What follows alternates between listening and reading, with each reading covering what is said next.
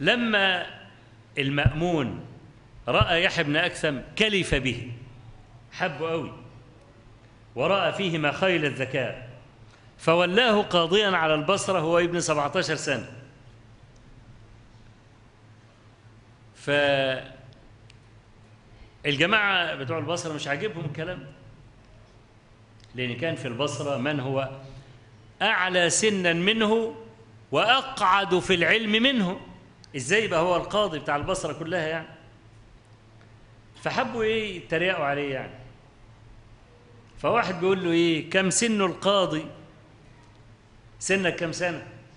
عشان يقول له سن 17 سنة مثلا ولا حاجة. كم سن القاضي؟ قال سني هو سن عتاب بن أسيد لما ولاه النبي على مكة. ها؟ خلاص يعني اخرس بقى. هو عايز يقول له كده. ده بيعجبني زي طبيب بيطري. أنا مش عايز يا جماعة البيطريين يزعلوا. طبيب بيطري رايح يخطب واحدة. فبتقول له حد يعرفك؟ أنت مشهور يعني؟ قال لها ما فيش حمار ما يعرفنيش. ها؟ آه يعني أو ده بقى إيه؟ أنا أعجبتني الفراسة دي. على طول جاهز. ها؟ بس كل واحد بيجاوب في تخصصه يعني.